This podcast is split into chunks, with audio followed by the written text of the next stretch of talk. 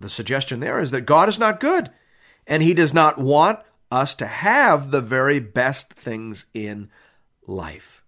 And the implication is that the Word of God fences off the things we truly want in life. They are there for us, but God's Word holds us back from them, and therefore we have to defy the Word of God. We have to transgress the law of God in order to take hold of the things that will make us feel the best, the things that we want the most. And so God is teaching here through this name, Isaac. He is reminding Sarah and Abraham and now us that actually God is good. Actually, God is kind and generous and trustworthy. And in fact, it is only when we obey His word and trust in His promises that we receive the things we want most in this life. The good things, the really, really happy things, the joy things. Joy is given to those who believe and who trust and who wait upon the word and promise of the Lord. That is the point of the name. And you could stretch that out and argue that that is the point of the story. Welcome to Into the Word with Paul Carter. I'm your host, Woody Woodland. Joy is given to those who believe and who trust and who wait upon the word and the promise of the Lord. That is one of the major themes of the Bible, and it's the theme occupying center stage in the story that we're looking at today. Here to tell us more about that is our Bible teacher at Into the Word, Pastor Paul Carter. Your word is a lamp unto my feet. Hope you have your Bible open in front of you today to Genesis chapter 21. This is a very important chapter, so we'll get right into it. Hear now the word of the Lord, beginning at verse 1. The Lord visited Sarah as he had said, and the Lord did to Sarah as he had promised. And Sarah conceived and bore Abraham a son in his old age at the time of which God had spoken to him. I love what Matthew Henry says here. He says about verse 1 Note, no word of God shall fall to the ground, for he is faithful that has promised, and God's faithfulness is the stay and support of his people's faith. He goes on to say about verse 2 God is always punctual to his time though his promised mercies come not at the time we set. They will certainly come at the time he sets. And that is the best time.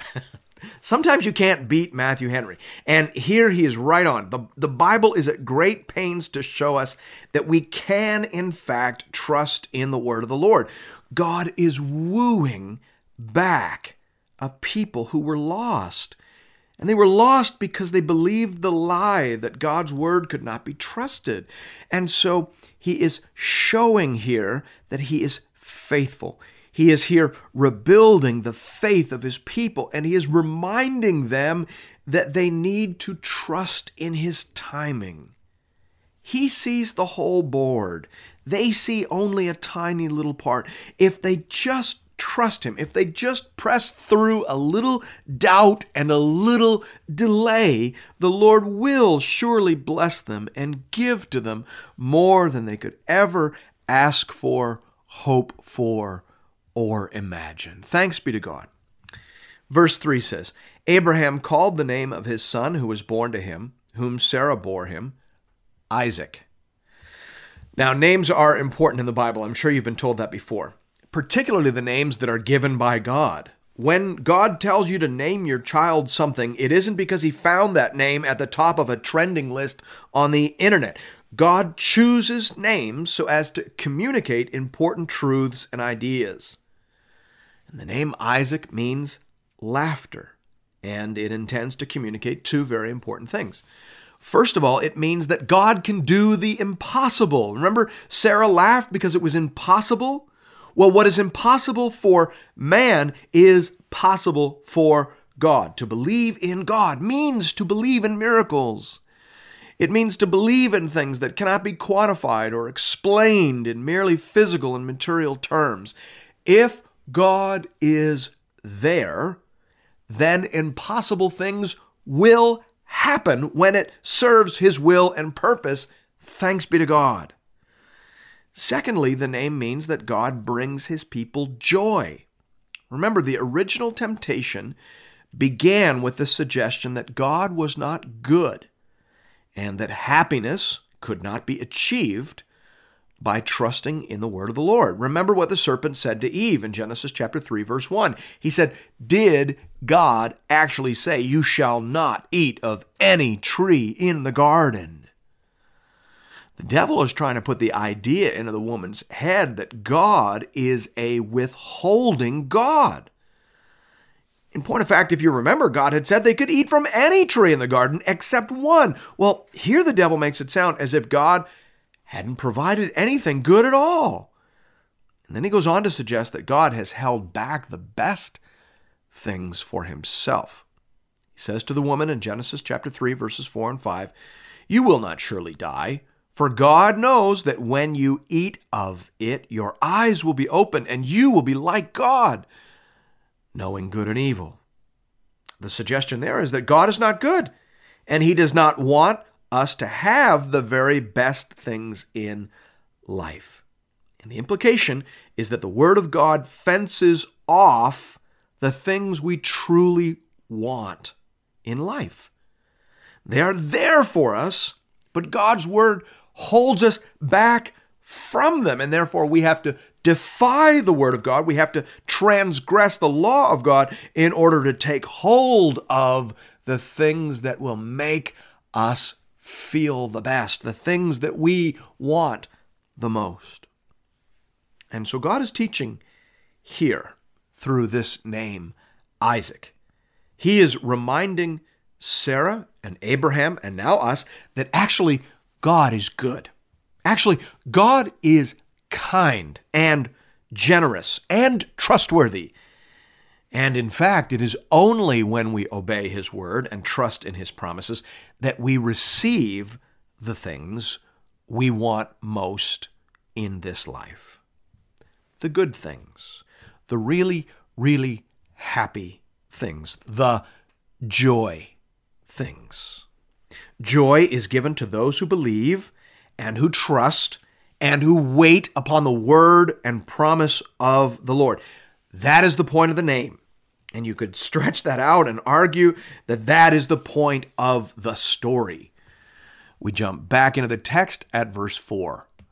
And Abraham circumcised his son Isaac when he was eight years old, as God had commanded him. Abraham was a hundred years old when his son Isaac was born to him. And Sarah said, God has made laughter for me. Everyone who hears will laugh over me. And she said, Who would have said to Abraham that Sarah would nurse children? Yet I have borne him a son in his old age. Here we see the family of faith characterized by prompt obedience and joyful praise. It is a good moment. Verse 8 says, and the child grew and was weaned. And Abraham made a great feast on the day that Isaac was weaned. But Sarah saw the son of Hagar, the Egyptian, whom she had borne to Abraham, laughing. So she said to Abraham, Cast out this slave woman with her son, for the son of this slave woman shall not be heir with my son Isaac. And the thing was very displeasing to Abraham on account of his son. So, the good moment gives way to further conflict, as is often the case. And from this, we learn an important lesson. The reception of grace does not erase the consequences of prior disobedience. Abraham's failures are still having an effect inside the family of faith. That's important for us to see. There is a difference between the removal of guilt and the removal of consequence. Abraham believed, and it was credited to him as righteousness. The Apostle Paul goes on from that to say, Blessed are those whose lawless deeds are forgiven and whose sins are covered. Blessed is the man against whom the Lord will not count his sin. So it's a great thing when, when God washes away the guilt and stain of our sin and considers us righteous by grace through faith. That's a marvelous thing. But it does not necessarily mean that we won't have to wrestle with consequences for the decisions we made either before or after we came to Christ. If you come to Christ in prison, you'll still have to finish your sentence. If you come to Christ with financial debt, you'll still have to pay that off. Forgiveness is not the eradication of earthly consequence. Abraham has received grace in great measure here in this chapter, but he still must deal with the consequences of a decision that he made in a moment of weakness. Pastor Paul, you said something there I'd love to unpack a little further. You said, Forgiveness is not the eradication of earthly consequence. What exactly do you mean by that? Well, first of all, I don't mean in any way to diminish the beauty or the glory of what the Bible means when it talks about forgiveness. Forgiveness is amazing. The Bible says, as far as the east is from the west, so far does he remove our transgressions from us. That's Psalm 103, verse 12. The blood of Jesus Christ cancels the record of our debt with its legal demands. Colossians 2:14 says, "This he set aside, nailing it to the cross." Praise the Lord. But that doesn't mean that we won't have to wrestle with consequences. If you commit adultery, your wife may forgive you, but that decision will create a more or less permanent echo in your marriage moving forward. Trust will be harder to come by, intimacy will be harder to achieve. That is a relational consequence. And there may be legal consequences for some of the decisions we make as well. If you get drunk and drive your car and run over a young mom and her child, God can forgive you. The blood of Christ is stronger than even the most heinous sins. But you will still lose your license and you will probably go to jail. That's what happens in a moral society and in a moral universe, irrespective of our standing before God. Mm, yeah, that's a hard truth. I'm not sure that's my favorite takeaway from this chapter, but I get it. I think it's a warning that we all need to hear. Let's jump back into the story now at verse 12. The story continues in verse 12. But God said to Abraham, Be not displeased because of the boy and because of your slave woman. Whatever Sarah says to you, do as she tells you, for through Isaac shall your offspring be named. And I will make a nation of the son of the slave woman also, because he is your offspring. So Abram, Abraham rose early in the morning and took bread and a skin of water and gave it to Hagar, putting it on her shoulder along with the child, and sent her away. And she departed and wandered in the wilderness of Beersheba. When the water of the skin was gone, she put the child under one of the bushes. Then she went and sat down opposite him a good way off, about the distance of a bow shot. For she said, Let me not look on the death of the child. And as she sat opposite him, she lifted up her voice and wept. And God heard the voice of the boy. And the angel of God called to Hagar from heaven and said to her, What troubles you, Hagar? Fear not, for God has heard the voice of the boy where he is. Up, Lift up the boy, and hold him up fast with your hand, for I will make him into a great nation. Then God opened her eyes, and she saw a well of water. And she went and filled the skin with water, and gave the boy a drink. And God was with the boy, and he grew up. He lived in the wilderness and became an expert with the bow. He lived in the wilderness of Paran, and his mother took a wife for him from the land of Egypt. Once again, we see the mercy and kindness of God. Even though Ishmael is not the child of promise, he will still be blessed because of his relationship to Abraham. That is the immediate and obvious meaning of this part of the passage. But the New Testament supplies another meaning. In Galatians 4 21 to 31, the Apostle Paul picks up this story and treats it as an illustration of a fundamental principle of incompatibility between the children of the slave woman and the children of promise. He sees this story as literally true, but also as illustrating a recurring theme in the history of redemption. Now, we're going to talk about that in just a second, but let's just pause here. Sometimes evangelicals have overreacted to the excessive allegorization that went on among some of the church fathers and certainly went on in the Middle Ages in the Catholic Church. And it is right to reject excessive allegorization. But it's wrong to reject allegory when it is presented to us clearly in the text. And in the New Testament, the Apostle Paul treats this story as having an allegorical meaning. He says that. He uses the word. And so I think we have to be careful here. Uh, and I think we should notice that it's possible for a text to be literally true and to have an allegorical meaning. So I don't want to go back to the Middle Ages and see allegorical meanings in every text, but where it's clear that we ought to, I think we should. Not at the expense of the literal, but in addition to the literal. Now listen, listen to what Paul says in Galatians 4 29 to 31. He says, But just as at that time he who was born according to the flesh persecuted him who was born according to the Spirit. So he's talking there about Ishmael uh, mocking Isaac. So also it is now. But what does the scripture say? Cast out the slave woman and her son, for the son of the slave woman shall not inherit with the son of the free woman. So, brothers, we are not children of the slave, but of the free woman. Galatians 4 29 to 31. And the passage goes on. But Paul is saying there that the children of the flesh, the children of the world, are always going to persecute the children of promise. There will be perpetual tension between the children of the serpent and the children of the seed. The two will never mix, the two never can mix. There is a fundamental antagonism there that is way bigger than individual personality or circumstance. It is elemental. Jesus said in John 15 19, If you were of the world, the world would love you as its own. But because you are not of the world, but I chose you out of the world. Therefore, the world hates you. Jesus wanted his people to understand this fundamental tension.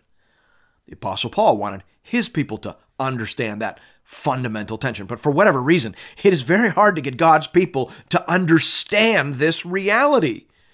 We want to be liked, we expect to be liked. We think we can be liked, and we think there's a way for us to be attractive.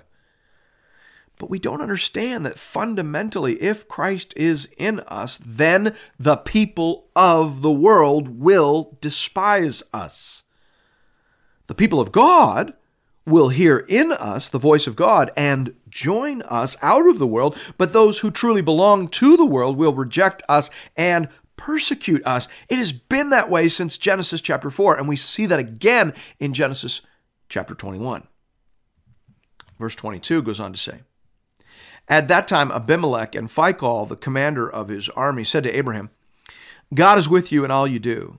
Now, therefore, swear to me here by God that you will not deal falsely with me or with my descendants, or with my posterity. But as I have dealt kindly with you, so you will deal with me and with the land where you have sojourned. And Abraham said, I will swear. Now, here we notice again how eager Abimelech is to be rightly related to the person of Abraham. Abraham here is functioning as a vehicle of blessing. When Abimelech is rightly related to Abraham, he is blessed. Whereas when he is wrongly related, as we saw in the last chapter, he is cursed. So, as a wise man, Abimelech wants to be rightly related. Verse 25 carries on that story. When Abraham reproved Abimelech about a well of water that Abimelech's servants had seized, Abimelech said, I do not know who has done this thing. You did not tell me, and I've not heard of it until today. So Abraham took sheep and oxen and gave them to Abimelech, and the two men made a covenant. Abraham set seven ewe lambs of the flock apart, and Abimelech said to Abraham, What is the meaning of these seven ewe lambs that you have set apart? He said, These seven ewe lambs you will take from my hand, that this may be a witness for me that I dug this well. Therefore that place was called Beersheba, because there both of them swore an oath. So they made a covenant at Beersheba. Then Abimelech and Phicol, the commander of his army, rose up and returned to the land of the Philistines. Abraham planted a tamarisk tree in Beersheba and called there on the name of the Lord, the everlasting God. And Abraham sojourned many days in the land of the Philistines. Here, Abraham shows Abimelech by what means their ruptured relationship can be restored. Some of Abimelech's servants stole a piece of Abraham's property, Abraham knows that he's the vessel of blessing, and so he wants to help Abimelech atone for the misdeed. Abraham remembers what God did to Abimelech and his household the last time Abimelech unknowingly threatened the seed. So he helps him make things right. He helps him get back into a right posture towards himself. There's an obvious lesson here. The job of the covenant community is to teach people how to be rightly related to the child of promise and the principle of blessing. Abraham did that. And we need to do that. Peter did that in the first sermon ever preached in the Christian church. On the day of Pentecost, he told his neighbors, Repent and be baptized, every one of you, in the name of Jesus Christ for the forgiveness of your sins, and you will receive the gift of the Holy Spirit. For the promise is for you, and for your children, and for all who are far off, everyone whom the Lord our God calls to himself. Abraham told his neighbor how to deal with his sins and how to position himself for blessing. Peter told his neighbors how to do the same thing. My friends, that is the job. That is the calling. And this is the word of the Lord. Thanks be to God.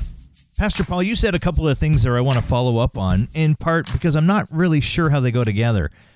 On one hand, you referred to the Apostle Paul's use of this story in Galatians 4 as sort of a type or pattern demonstrating the perpetual tension between the children of the serpent and the children of the seed. But then on the other hand, you said that our job as members of the covenant community is to show our neighbors how to deal with their sins and how to position themselves for divine blessings in Christ. But how do we do that? How do we reach out to the people that are naturally inclined to reject us? Well, that's a great question. And bad things happen to Christians when they don't ask that question.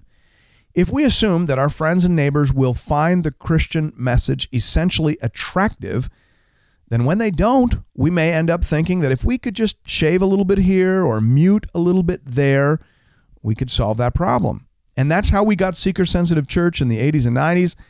And that's how we get gospel confusion all throughout the evangelical church today because we've started believing the watered down gospel that we've been preaching to our friends. But the biblical starting place is to assume the antagonism of unsaved people toward the gospel of Jesus Christ. The gospel is foreign and offensive to the unsaved person. That's why Jesus said, Truly, truly, I say to you, unless one is born again, he cannot see the kingdom of God. John 3, verse 3. Jesus seems to be saying there that you, you have to be converted. You have to be born again before you can see and understand the message of the kingdom.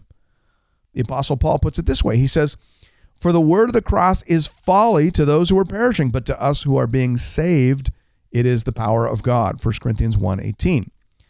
So the natural man or the natural woman is going to find the gospel offensive. And if you think about it, that makes sense. The gospel begins with the rather abrasive news that you, as an individual, are not the center of the universe. The gospel begins with God. In the beginning, God created the heavens and the earth. So you are not the center. You are not the arbiter of good and evil. You are a creature and you are subject to the authority of an infinitely higher other. That's the opening note of the biblical gospel. And the natural person finds that offensive. And it gets worse before it gets better. The biblical gospel says that not only are you not the center, not only are you not God, you are fallen. You are a sinner. You have failed and fallen short of the glory of God. And you need a Savior. You need someone to do for you what you could never do for yourself, and you need someone to pay the debt that you have accumulated before God. That's the gospel. That's the bad news that sets up the good news. The good news is that Jesus has done all that. He did for us what we could never do for ourselves, and He paid for the debt that we have accumulated that we could never pay. But as Jesus and Paul said, the Spirit has to be at work in a human heart to prepare them to receive a message that starts off the way our message starts off. So, all authentically biblical mission and evangelism will begin with desperate prayer. We have to pray for the Spirit to go before us and to prepare the soil of human hearts for this otherworldly gospel message. Only the Spirit can overcome the natural hostility of the unsaved person toward the message of the kingdom of God. So we don't need to shave. We don't need to hide, mute, or obscure our message in any way. We just need to pray and then scatter our seeds, attend to our fields, and leave the matter of harvest up to God. Amen. Well said. And I know we're going to hear more about that in the weeks and episodes to come. As always, if you're looking for more Bible teaching from Pastor Paul, you can find that over at intotheword.ca. You can also download our Into the Word app wherever you find your apps and connect with Pastor Paul and other Bible readers on the Into the Word Facebook page. Just enter Into the Word into the search bar. And we'll see you right back here next Sunday morning as we continue our journey together through the whole counsel of God. We'll see you then. Your word is a lamp unto my feet